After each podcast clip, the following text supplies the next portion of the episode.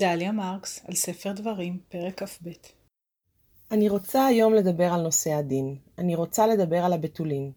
לא על הצדדים הפיזיולוגיים, אלא על הבתולים של האישה כהון חברתי, סמלי וכלכלי. בתולים שווים כסף, לאביה של האישה. בפרק הראשון של מסכת כתובות נאמר, בתולה כתובתה 200 ואלמנה מנה, כלומר רק 100. לא משנה כרגע על איזה מטבע מדובר, כתובתה של אלמנה שווה מחצית מכתובתה של בתולה. אין דרך קלה להגיד את זה. אישה שאינה בתולה שווה פחות, למעשה היא שווה מחצית.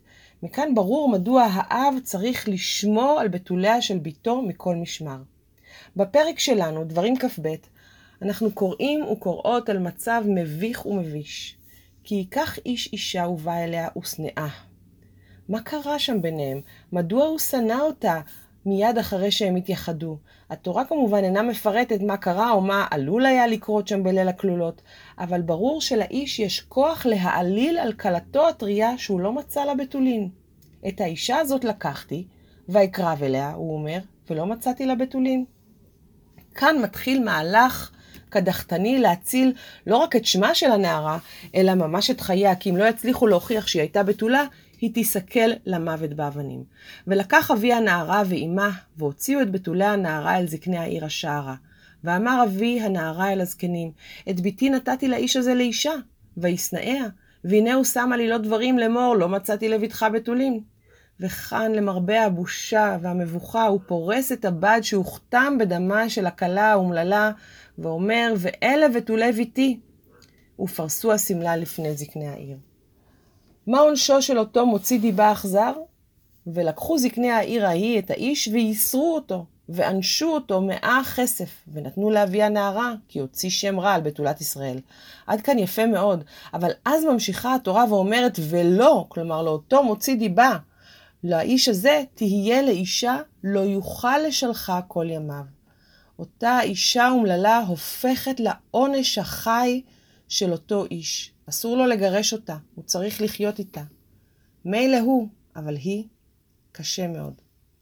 ועוד אנחנו קוראים בפרקנו. כי ימצא איש נערה ותולה אשר לא אורסה, ותפסה ושכב עמה, ובמילים אחרות אנס אותה.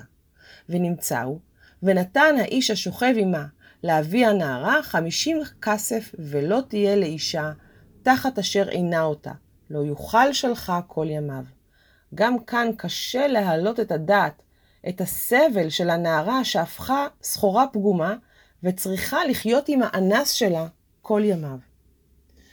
מהי בעצם החשיבות הסמלית הגדולה כל כך של הבתולים? אולי זו הצניעות, השליטה על מיניות האישה, הביטחון שיש לגבר שיש לו בעלות על גופה, לא רק מרגע הנישואין ואילך, אלא גם מרגע לידתה ממש. במסכת סנהדרין מצוטט האמורה רב שאמר, אישה גולם היא, ואינה כורתת ברית, אלא למי שעשאה כלי, שנאמר, כי בועלייך עושייך, אדוני צבאות שמו. זה מישעיהו נ"ד. האישה, לפי העמדה הזאת, היא יצור לא מוגמר עד שמקיימים איתה יחסי מין. יחסי המין הופכים אותה לכלי. מי שבועל אותך, עושה אותך, אבל הוא עושה אותך ככלי, לא כישות עצמאית. קודם את גולם, וכל אחד יכול ליצור אותך כנפשו, ואז את כלי. ולכן משתלם כל כך לשאת בתולה. אם הדברים האלה נראים קמאים, קדומים, פרימיטיביים, נזכיר שבחברות מסוימות ברחבי העולם, כך הוא הדבר עוד אה, עד ימינו ממש, ויש טוענים שאפילו מתגבר בחברות מסוימות. גם כיום, ואפילו במדינה שלנו, ואני אפילו מכירה באופן אישי אה, אישה כזאת, יש נשים השומרות את סדיני ליל הכלולות כעדות לטומאתם גם שנים רבות לאחר החתונה. דוקטור דוידוביץ' אשד, שחקרה את היחס לבתולין בתרבויות שונות, אמרה, אומרת, ככל שהחברות הן יותר דתיות ומסורתיות, כך ערך הבתולין עולה. אנחנו רואים את ההקצנה הדתית הזאת עכשיו בכל רחבי העולם, היהודי, הנוצרי והמוסלמי. ככל שהחברה היא שמרנית ופטריארכלית יותר, כך הבתולין מופקעים מן האישה. הם שייכים לאבא, לאחים, לדודים. הגוף הנשי הופך למטאפורה לגוף החברתי, וכאשר מדובר בגוף בתולי, זה הרבה יותר דרמטי. בחברות פטריארכליות הפגימה בבתולין היא קריטית למידת האטרקטיביות של אישה לנשואים, או שהפגיעה בהם ממש מסכנת את חייה. נשים החיות בחברות מסורתיות יודעות לשל... לספר על שלל דרכים להסתיר את אובדן, אובדן הבתולין, בתחבולות, לפעמים אפילו בניתוח.